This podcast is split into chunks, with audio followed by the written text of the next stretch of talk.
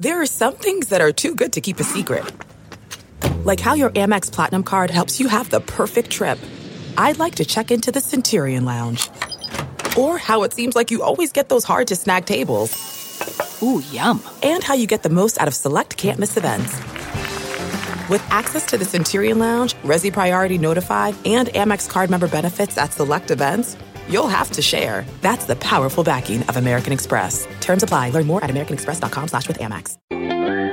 Welcome to the Schmo Zone, where the air is thin, the sports get heavy, with your hosts, the dynamic duo, Dave Schmulenson and Helen Yee.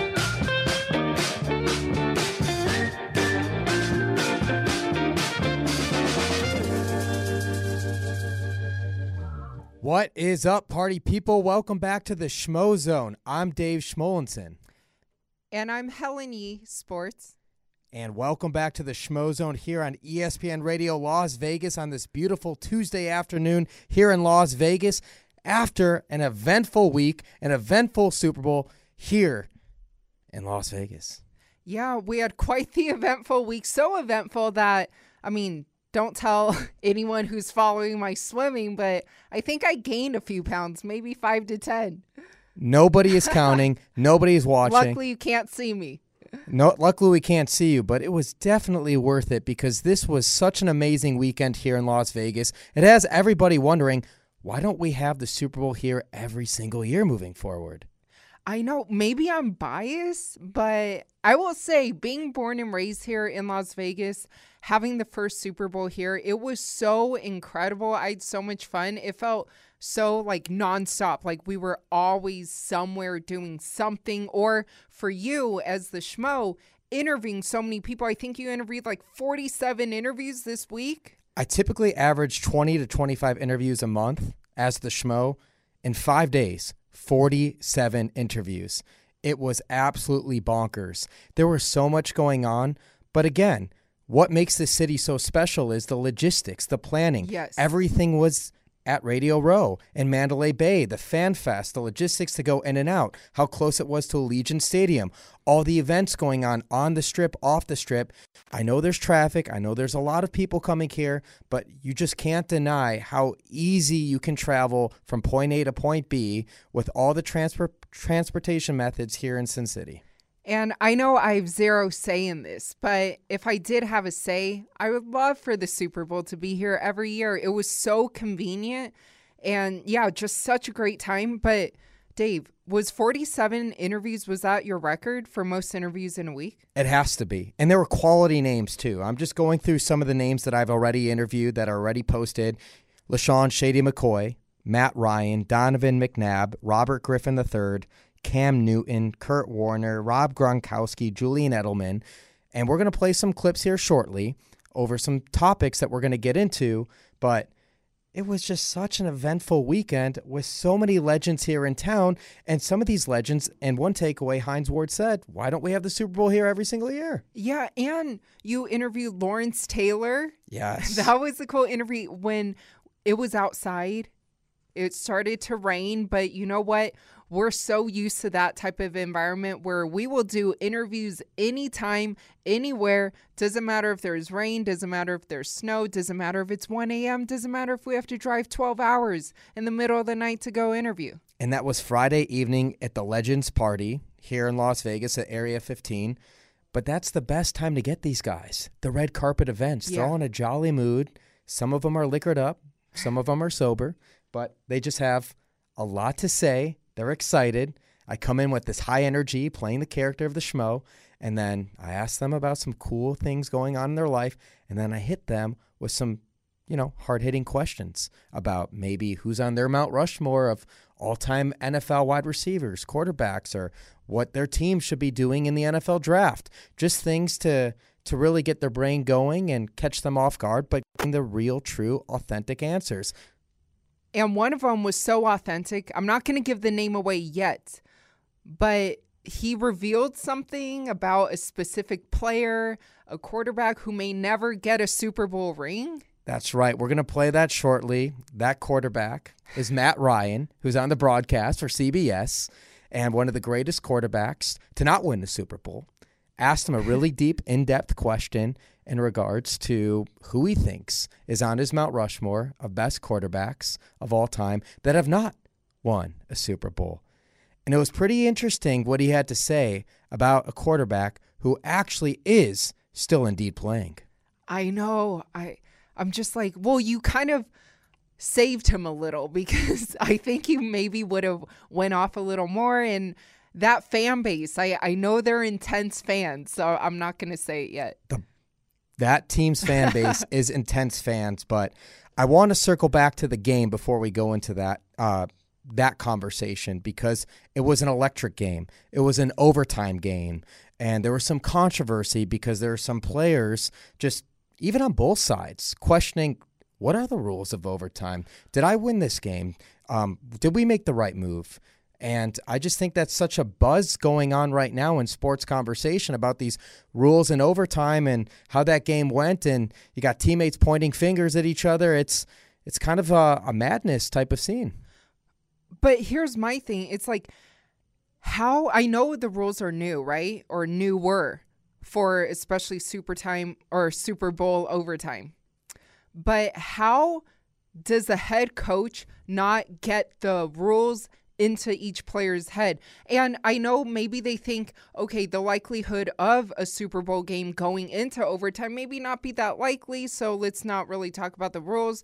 But how, like, as a head coach, shouldn't he be the leader? And I'm not necessarily blaming it or faulting it on Kyle Shanahan, but like if this many players on their team are coming out saying that they don't know the rules, then someone's not doing their head their job and it's kind of the head coach's job, in well, my opinion. Everybody could play Monday morning quarterback, or in this case, Tuesday afternoon quarterback, because Mecole Hardman, who caught the game winning touchdown, that three yard pass from Patrick Mahomes in the end zone, he did not automatically think, oh, the game is over. It didn't register in his mind that this is it. We've won the game until he saw all of his teammates celebrating, everyone come running over. We won. We won the game. But these new rules in the NFL, NFL postseason, that was changed back in March 2022. That was less than two years ago that these rules came into effect because. Listen, I mean, I love the way college football plays with their overtime rules, having each team getting the opportunity to score and to match and whatnot. The old rules in the NFL is if you get the coin toss and you elect to, to get the ball first or your team gets the ball first, you get the opportunity to march down the field, whether it's a field goal, whether it's, whether it's a touchdown. First score wins. Well, I'm glad they changed those rules, but what made it very interesting is so the Niners win the toss, but they elect to get the ball back first, regardless if they score a field goal or a touchdown. What it was a field goal in this situation, you're going to give the ball back to the Chiefs, and you're going to put the hand, the ball back in the hands of Patrick Mahomes, the goat. And we're going to get there again because that's something I've been repeating now for the past three weeks on air. Is the goat Patrick Mahomes and why he's the goat? And yes, he proves it again why he's the GOAT, but we're going to get to that shortly. But let's continue talking about this game. Yeah, well, then why do you think that Kyle Shanahan wanted the first possession? Why did he want the first possession? It's momentum, right? It's you give the ball to Brock Purdy's hands, you take your f- team down to score a touchdown, then you have this great defense all season, they go forward and they do their job. They get the stops that they need. But here's the whole ticker. And this goes back all full circle. This goes back to what Cam Newton was saying. And I asked him this Oh, question yes, earlier this week Yeah. about game manager versus game changer. You have the ball in the hands of your game manager, Brock Purdy. He gets you down the field. You get the field goal. You never, ever allow Patrick Mahomes to have the ball in the last possession of the game because the difference between a game manager and a game changer is that game changer is going to get a touchdown, is going to win the game. And and everything is hindsight is 50-50. If the Chiefs took the ball first in the overtime possession, how do you know that if they marched down and score a field goal, they wouldn't have gone for two? To go for to to make it an eight point game rather than a seven point game. And I believe that's the mentality that they would have taken into this overtime, here to win the game rather than to play it safe. And that's the difference maker there too, Helen. And what's crazy too about the game is last week sitting in this room, Ray Ray McCloud. I mean, yeah, look, I don't want to say, but in the third quarter, he had a huge fumble. Yes, he did. I mean, I know the ball hit off the leg of his teammates, but in that position, it is your responsibility to to create space around you, to tell your teammates, move, move, ball, ball, live, live, to get out of the way. To get out of the way. And yes, to his credit, he tried, once the ball hit his teammate, he had to jump on the ball. He t- tried to grab it. Unfortunately, he fumbled and change of possession, the Chiefs get the ball. And when you give Patrick Mahomes more possessions to win the game, this is what happens. And yes, there was fumble early on in the game from Christian McCaffrey, Christian McCaffrey, but also Tony, Pacheco. or uh, yes, Pacheco, the running back for the Chiefs, also fumbled. So that offset. But you give Patrick Mahomes more possessions. I mean, you're playing with fire. You're eventually going to get burned. Well, what's interesting is I know that coming up for this fall, when you do your fantasy football league draft and stuff, like the favorites to win next year's Super Bowl is actually the Niners. As it I saw. stands today, I mean, Yeah. they are the most complete team. If you look at it from top to bottom, they were favored to win this Super Bowl. They were my be- beginning of the season pick, them and the Ravens. I'm not shy to say it, but obviously, then Patrick Mahomes did what he did. He took care of business in the playoffs at home. He won against the Dolphins. Then he goes on the road in Buffalo, beats the Bills, then goes on the road to beat the best team in the AFC with record wise and Lamar Jackson, the MVPs, Baltimore Ravens, and he got the job done. And then here he is in the Super Bowl, and he wins it again.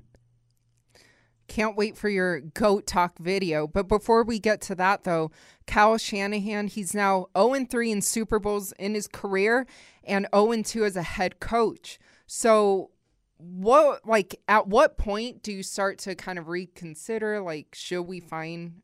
A new coach. Yeah. That's a great question, Helen. When I think about that question, I just look at the other side of the field. I look at Andy Reid, who was the head coach of the Philadelphia Eagles from 1999 through 2012.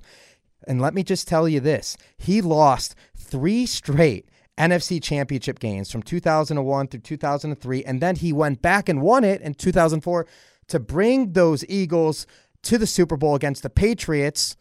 We know what happened there. You know, it was the infamous game of Don McNabb uh, throwing up, Terrell Owens playing on one leg, and the Eagles came up short uh, against the Patriots. He went off to, you know, he still continued coaching for the Eagles, and he went to another NFC championship game back in 2008 when they lost to the Cardinals, I know. But then eventually got to the point where he needed a change of scenery in 2013. That's when he went to the Chiefs. And let's not forget, before the Chiefs won the Super Bowl in 2019, Patrick Mahomes' first Super Bowl with the Chiefs, Andy Reid's first Super Bowl victory as a coach, head coach, they lost in the AFC Championship game in 2018, the year before, to the Patriots. So it's all about timing, it's all about personnel, persistence, and maybe Kyle Shanahan, even though this team is absolutely stacked, could be better off eventually with a change of scenery. But he is certainly one of the premier head coaches in the NFL, and nobody, nobody can doubt that. Yeah, and I will add that his losses as the head coach of the Niners, it's been to Andy Reid and the Chiefs. So There it is. We've been teasing this. I've been talking about this GOAT debate. Um, I talk about how Patrick Mahomes is the GOAT. During the week, I talked to a bunch of NFL legends to see what their take was. And this was, again, let me say, before the game actually took place.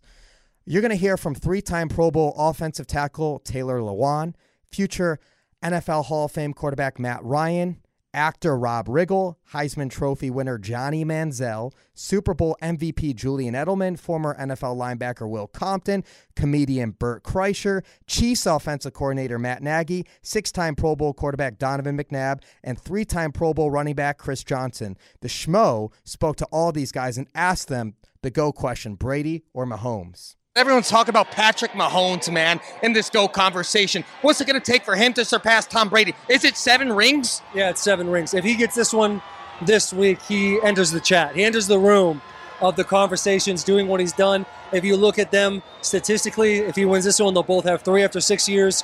Uh, Patrick Mahomes, his QBR is better. His touchdowns to interceptions is better. Yards per game are better. There's a lot of things where he if he keeps the trend up, he will beat Tom Brady.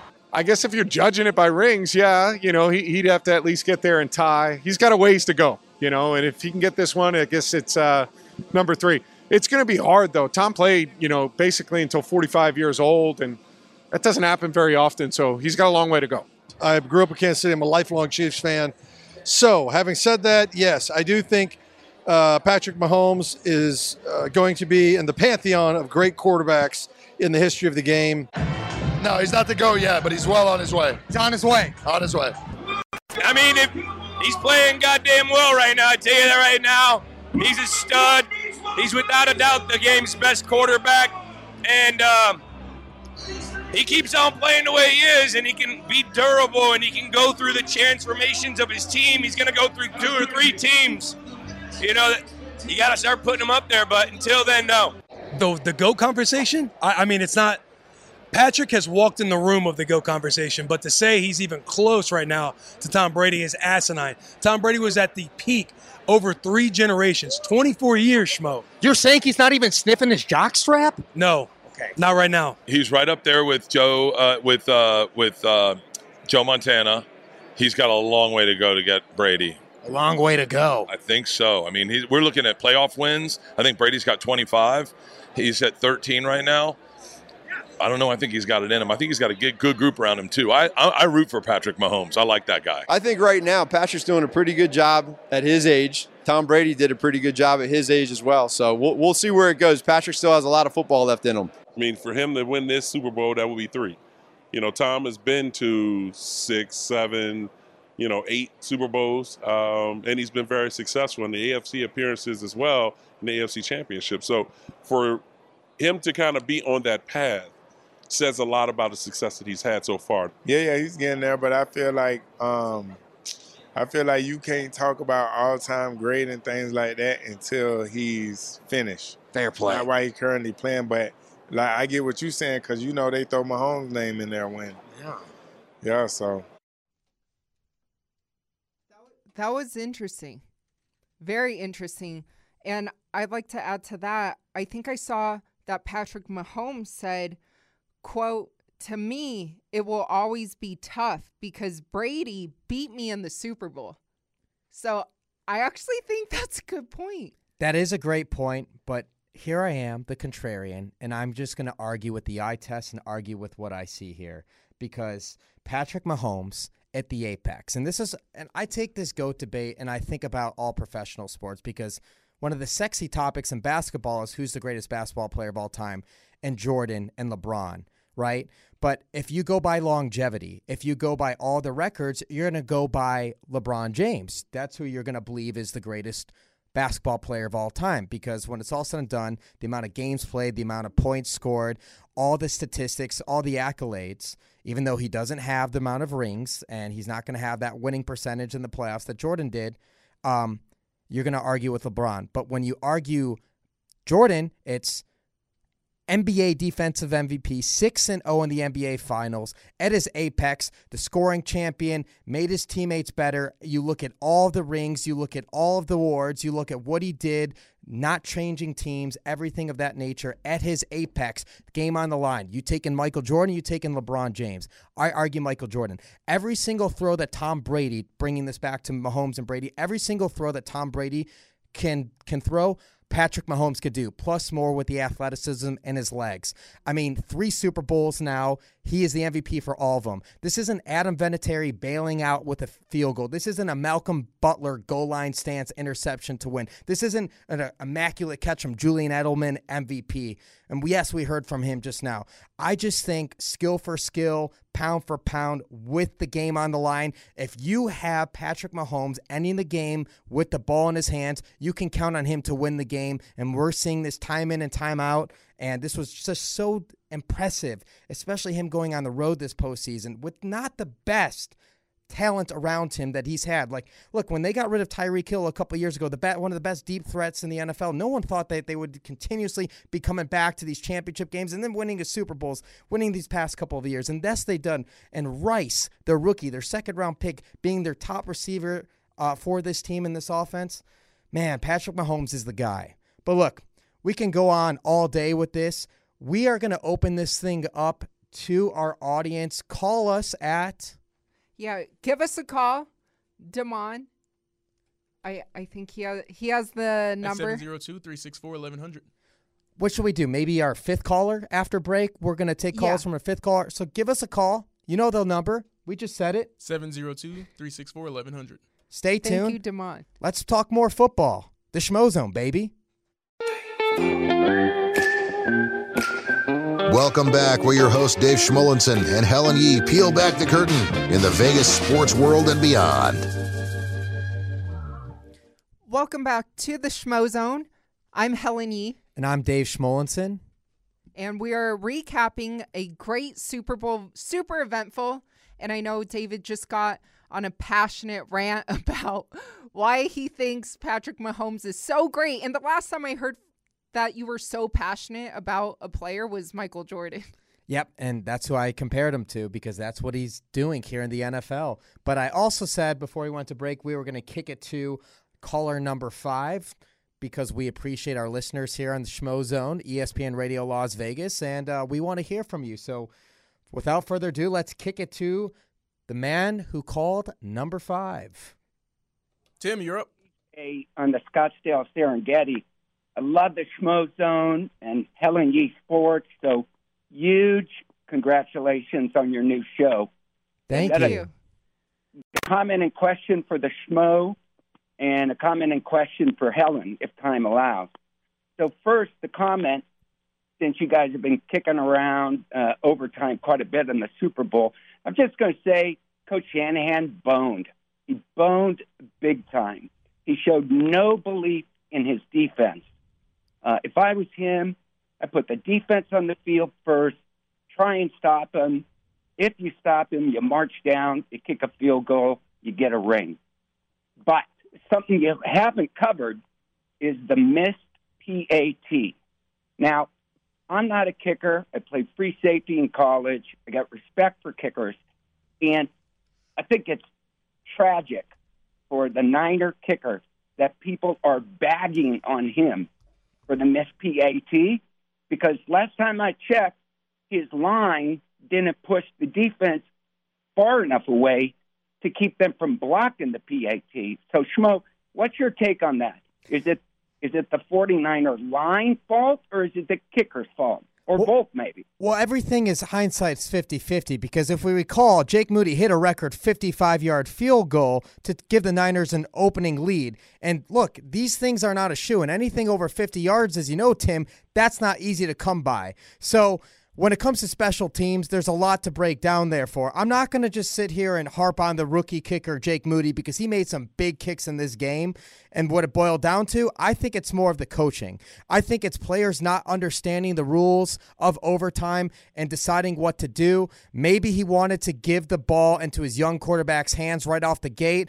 They're going to have some momentum, as we say, Tim. Go down the field, put some points on the board, leave it up to his defense to stop Patrick Mahomes, the GOAT, from either bringing his team down and tying the game with a field goal or scoring a touchdown. But I don't want to harp on Moody's missed PAT when we're not going to spend the time to talk about McCaffrey fumbling early on into this game too. I think I think you got to look at a lot of things holistically from the game. Everything rebounded, but it all came down to what happened at the end of the game in overtime and one team executed, the other team didn't. through that, through that, big time. So let me turn to Helen uh, because I know time's precious. Uh, I've got Paris 2024 on my mind. Always looking to see the USA on the gold medal stand. I've been following your videos on Helen Yee Sports on Instagram, and my comment is you are training like a beast, an absolute beast. Where you started, where you're now, impressive. So just keep grinding the way you are. I know you're focused on the 50 free. So what time do you need to qualify for the team, and where are you at? First off, I really appreciate that. I know uh, a lot of people, you know, who follow me and follow my swimming journey. Um, they always ask me like, you know, about the times and what do I need to do. I will tell you, I'm a little over a second away from Olympic qualifying for for Olympic trials. I compete at the end of this month. So that would kind of give me a better idea because my best time right now is from July 2023. So I'm hoping, you know, end of this month, uh, like what, six months later, seven months later, I'll be able to be a lot faster. My goal is to get into the mid 26s uh, at the meet end of this month. And I've been working with a new coach, Katie Miller, who's been helping me a lot with breath work. So I'm now able to hold my breath the entire 50 meters. Um, so yeah, hopefully end of this month I'll be less than a second uh, away from qualifying. Well, I know lots of people are cheering for you. At best, I could do a five meter freestyle swim. People don't stop to think about how short a 50 free is. So it seems like the start is big. Are you training especially on the start so you can blow out like a, a cannonball? Yes. So I actually will be training and visiting someone tomorrow to work on my starts. But yeah, in a 50 meter free, everything is critical. And that's why I've been trying a lot on my breath work to hold my breath. But I really appreciate your support for swimming. Thank you Yeah. so much, Tim. We appreciate you calling in. All right. God bless you guys. Thank you. Thank you, Tim. Oh, what what a great guy, Helen. He's he's talking about our swimming. He's talking about Super Bowl. That that's really really cool. That's a true fan right there, and I really appreciate it. And sometimes it is a bit hard for me to talk about my swimming. One day I'll release a vlog. You know, I, I filmed part of it last summer, didn't want to release it because the summer was a really big struggle for me.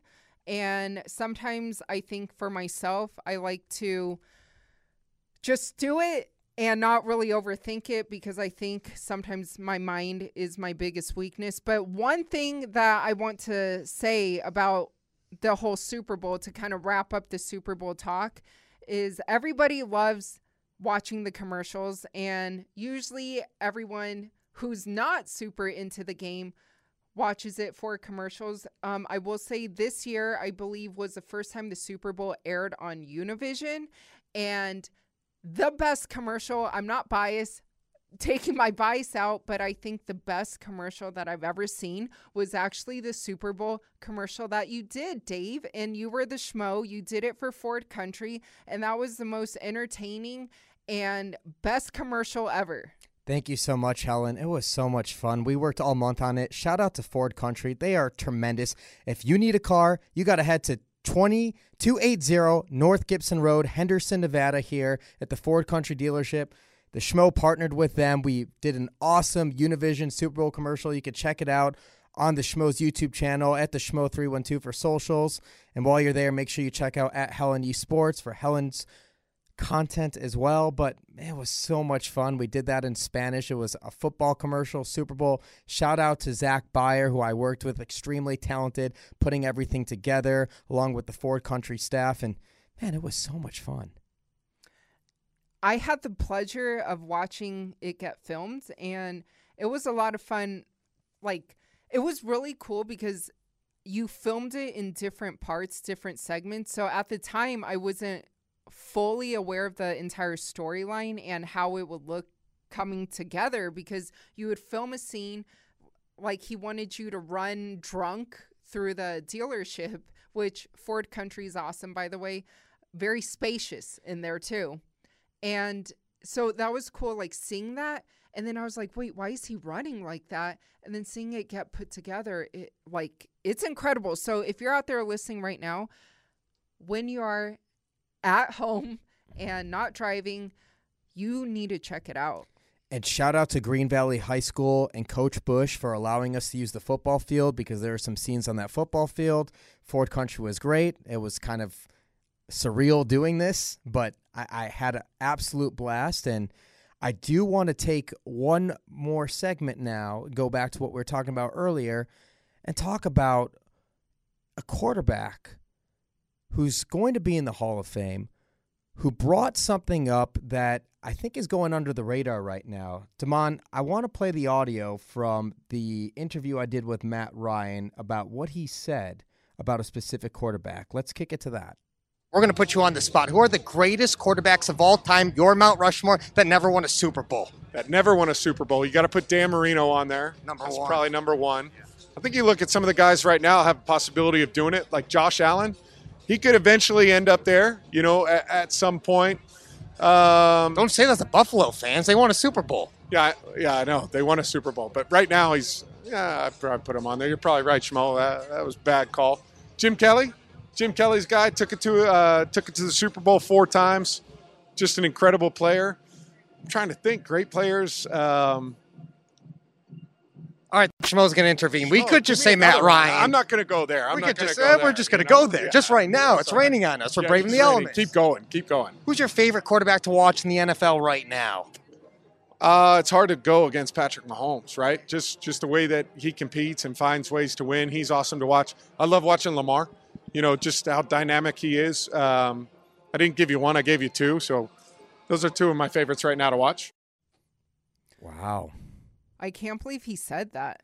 Well, Matt Ryan, I mean, if you think about some of the best quarterbacks, obviously the first one that comes to mind, these are quarterbacks that did not win a Super Bowl, but the best in, in the NFL history that haven't won a Super Bowl. Dan Marino, you, he comes to mind. Matt Ryan comes to mind. Philip Rivers, who he didn't say comes to mind. And then, yes, you can start having conversations of some of those guys that are currently playing. But Josh Allen, man, talk about a team, the Bills, that are just knocking on the door every single year. They are loaded. They are super talented.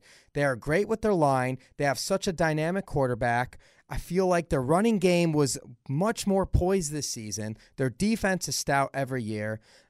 They had home field, and obviously they lost this year to Patrick Mahomes and the Chiefs. But is that window shrinking? And is it a possibility that Matt Ryan is right here that Josh Allen might be one of those quarterbacks that doesn't win a Super Bowl? That's what's intriguing that he said that. All I can think about is the place who has a Helen E pizza. That's a Buffalo Bills bar, uh, Naked City Pizza, and luckily I don't think he heard that yet. But I just, yeah, I can't believe he said that. There may be some pissed off Bills fans. There may be some pissed off Bills fans. So I do want to follow up and say we also talked to wide receiver, Bills legend, Hall of Famer, Andre Reed, and we asked him about the Bills, and uh, let's see what he had to say. Dude, um, Josh is Josh, and I think people that are in Buffalo know that. I think people outside are going to criticize him a little bit differently than people in Buffalo.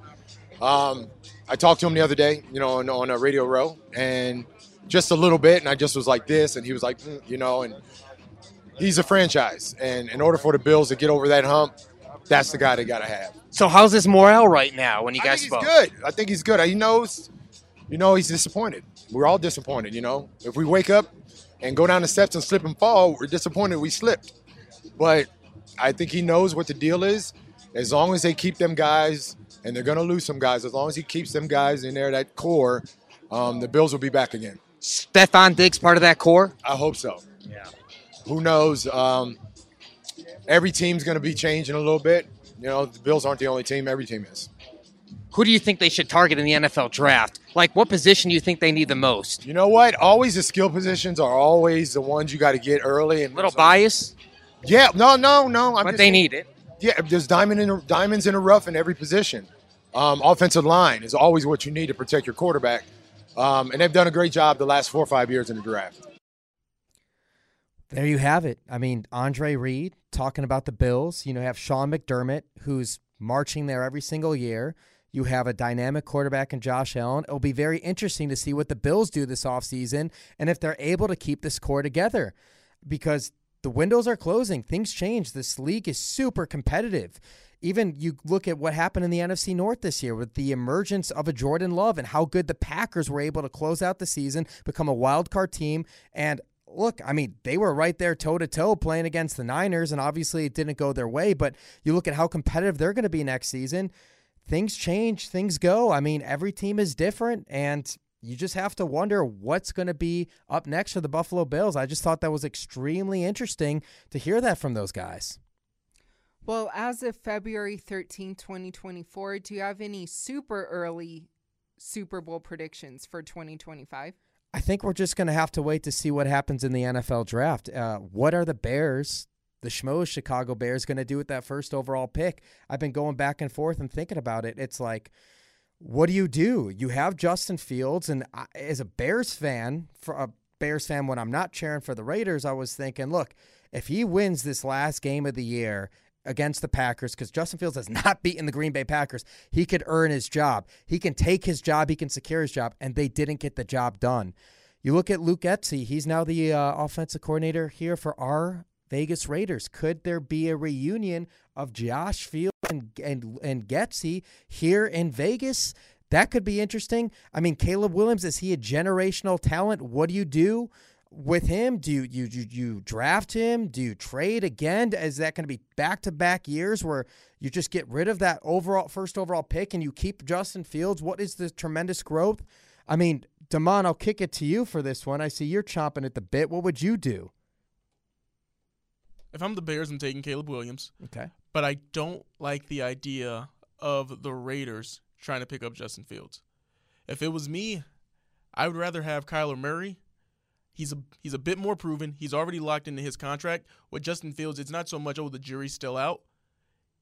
I know he's on that rookie deal, but I don't know if he's that guy. With Kyler Murray, with the pieces around him, we know that he's at least a player that could at least get you to the playoffs, and he has been successful. With Justin Fields, you haven't seen that yet. And this Raiders team, they're they are more ready to win now. With Antonio Pierce, they're definitely not going to try to rebuild. You know, not trying to retool. It's just retool, not rebuild. They're not trying to tear it down with this Raider, Raider organization now that you made Antonio Pierce the head coach. And the Bears would be stupid to not take Caleb Williams. I know there's been some centrifuge of, hey, maybe he doesn't want to go to the Bears. They've got, in Washington, they've got Kliff Kingsbury, and he knew him because he was an offensive assistant at USC. I don't want to hear any of that. The Bears don't fold. I don't care if he doesn't want to go to Chicago. You make him come to Chicago, and you take Caleb Williams. Yeah, this isn't going to be an Eli Manning situation. I don't think that's going to happen again, like you saw with an Eli Manning, like you saw with a John Elway trying to just force their way into a city and choosing one over the other. I don't think it happens. And plus, the Bears have that ninth overall pick. Maybe you trade up, maybe you package it with Fields, maybe you can get that top wide receiver into Marvin Harrison Jr. There's a lot you can do with it. The Bears, Ryan Poles has great problems to have, but it's interesting because I feel like the draft stock you brought up, Kyler Murray. Kyler Murray, I feel like would be a lot more expensive than Justin Fields in terms of draft capital, in terms of assets to get him. But it'll be interesting to see what they do in that front. Didn't you talk to Kurt Warner earlier at Radio Row? What what did he say? Well, Kurt Warner, I mean, look, he I feel like with him, I, I'm not I'm trying to recall because my brain is just mush right now uh, in terms of what Kurt Warner was saying, in terms of. Well, he really got real on Caleb Williams as a generational talent. That's right. And I think he wasn't sold on it yet yeah. because what you do in college versus what you do in the True. pros is completely different, is not established yet. So he isn't the type of person reflecting on it in that interview because man i feel like so we did 47 interviews i feel like that was one of the early 10s interviews but my takeaway from what kurt warner said was because if they're a generational talent in college it doesn't translate to the pros and we see it i mean look brock purdy mr irrelevant seventh round last overall pick of the draft what he did in college at Iowa State did not necessarily translate to the pros. He's exceeded what he did in college. Um, in the pro level. So he made a good point there. It's interesting. It all comes down to personnel. It all comes down to coaching. If I'm the coaching staff, I am drafting the best players available, and it's a great argument to have because the cap hit with the Caleb Williams versus the Justin Fields completely different for the makeup and the dichotomy of the team. So that's kind of where you want to lead in that direction. If I'm a Bears fan, not a bad take. But we do have to head to another commercial break. When we get back, though, UFC 298 will be in Anaheim this weekend watching a title fight go down. And there's a lot going down apparently in that world. So stay tuned. You're listening to The Schmo Zone. Now you're back into the Schmo Zone on ESPN Las Vegas. Welcome back to the Schmo Zone. I'm Helen Yee. And I'm Dave Schmulenson. So this weekend, actually tomorrow morning, 5 a.m., we will be driving down to California, making a pit stop in San Diego to do some swimming, and then heading to Anaheim for UFC 298. There's a big title fight this weekend between Alex Volkanovski versus Ilia Topuria, who you actually interviewed during all your Super Bowl interviews last week. That's right. Had to make time for him. I mean, he is competing for his first opportunity at a gold strap in the UFC. Ilya Topuria, he's 14 and 0 and no shortage of confidence. Undefeated. Undefeated. Biggest takeaway from him too was saying that he's going to show Alexander Volkanovski levels levels to this. Interesting. Uh, interesting, especially after Volkanovski daring to be great, coming off an opportunity at gold in the weight division, 10 pounds heavier in the lightweight division at 155 pounds, going up against Islam Makhachev in that rematch. And Makhachev was the first fighter to finish Volkanovski. So it turns heads when Ilya Topuria says, I'm going to show him levels to this. And as the Schmoa is able to sneak in and say levels, like what he was able to do or not do against Makhachev. And he kind of hinted and alluded to the fact that it will be even stronger than that performance. Didn't he also try to choke you out? Yes, he did. Uh, he definitely choked me out. Uh, had, You okay? Had had a sore throat for three days after, just feeling the strength of his rear naked choke.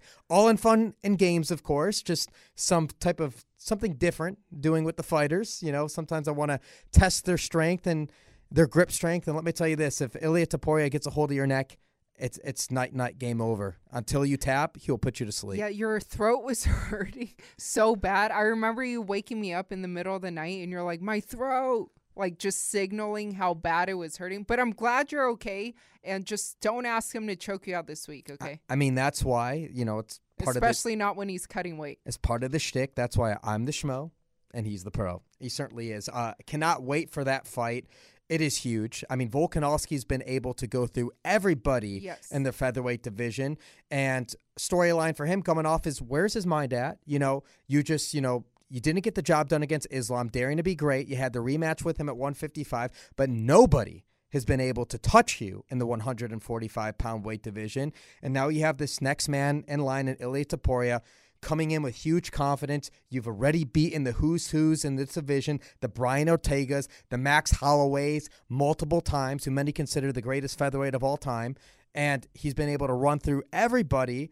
And here he is for another title defense in Anaheim, California at the Honda Center. I'm super excited. And the co-main event, Robert Whitaker versus Paulo Costa. We have Geoff Neal versus Ian Machado Garry. But this one fight I'm about to say right now, Merab Dvalishvili versus Henry Cejudo. Henry Cejudo, though, is a former two-division UFC champion in the flyweight division. Beat arguably the MMA go or one of the MMA Mount Rushmores at least, Demetrious Johnson. He beat him went up in weight, beat Dominick Cruz, became bantamweight champion, has an Olympic gold medal, but e- everyone's seeming, you know, to talk about right now is the fact that UFC they post like these countdown shows on their YouTube channel and his coach, Captain Eric, who you know really well, Dave, apparently he fired him on camera and now people are speculating was that real? Was it stage and why did he do that if that was real Yeah, we we both know Captain Eric Albarracin, uh, captain in the military. That's Henry's coach. That's where he gets the nickname too. And Henry Cejudo very very well. I've spent a lot of time with Henry and Eric over the years, and they have such a close knit relationship with him. I mean, Eric was instrumental for bringing Henry into the UFC, coaching him up, bringing his confidence in. Especially, you know, Henry's first experiences in the UFC, didn't have success, and it was Coach Eric Albarracin who brought him that confidence, helped him with his weight cutting, told him you're going to be a world champion, believed in him, and he's been with him every step of the way. But to I guess fire him on camera like that on the countdown show. Is that real? Is that a work? We haven't confirmed it yet by seeing them in person yet, but if it was real, that was very, very low. And we can all agree to that, especially with knowing them personally and knowing what Eric has done for Henry in his career. And it is a bit shocking because it's like Henry is so accomplished in combat sports. Like I just listed his accolades. Who who else can have Olympic gold medal plus two time like two division UFC champion and then you pull that type of move? That just shows me a I mean, it's obviously the most disrespectful thing you can do. And B, where is the loyalty? Like, it actually makes me a bit disappointed in Henry for doing that when this guy's been with you since the Olympic Games. Well, the co-main event is Paulo Costa, Robert Whitaker, and Paulo Costa uh, has been training Brazil. Coach Eric Albarracin has also been helping coach him too. I know Captain Eric Albarracin will be in Anaheim. Let's just hope this is a work and isn't a real thing because if it was a real thing, I'm sure we'll talk about it a little bit more next week, depending on the result. But if Henry Cejudo loses this fight, this might be the end for him. He's even talked about it. He might officially retire. The youngest Olympic wrestler in United States history to win a gold medal, two division champion, as you mentioned. Like, this could be his final fight if he doesn't beat Merab because those guys are fighting for a championship opportunity, Helen. Yeah, well, a lot's going to go down, but we will be driving down tomorrow. We always appreciate you listening to the Schmo Zone. Follow Dave at the Schmo312. Follow me at Helen Yee Sports or the Schmo Zone at the Schmo Zone, and we will talk to you next Tuesday.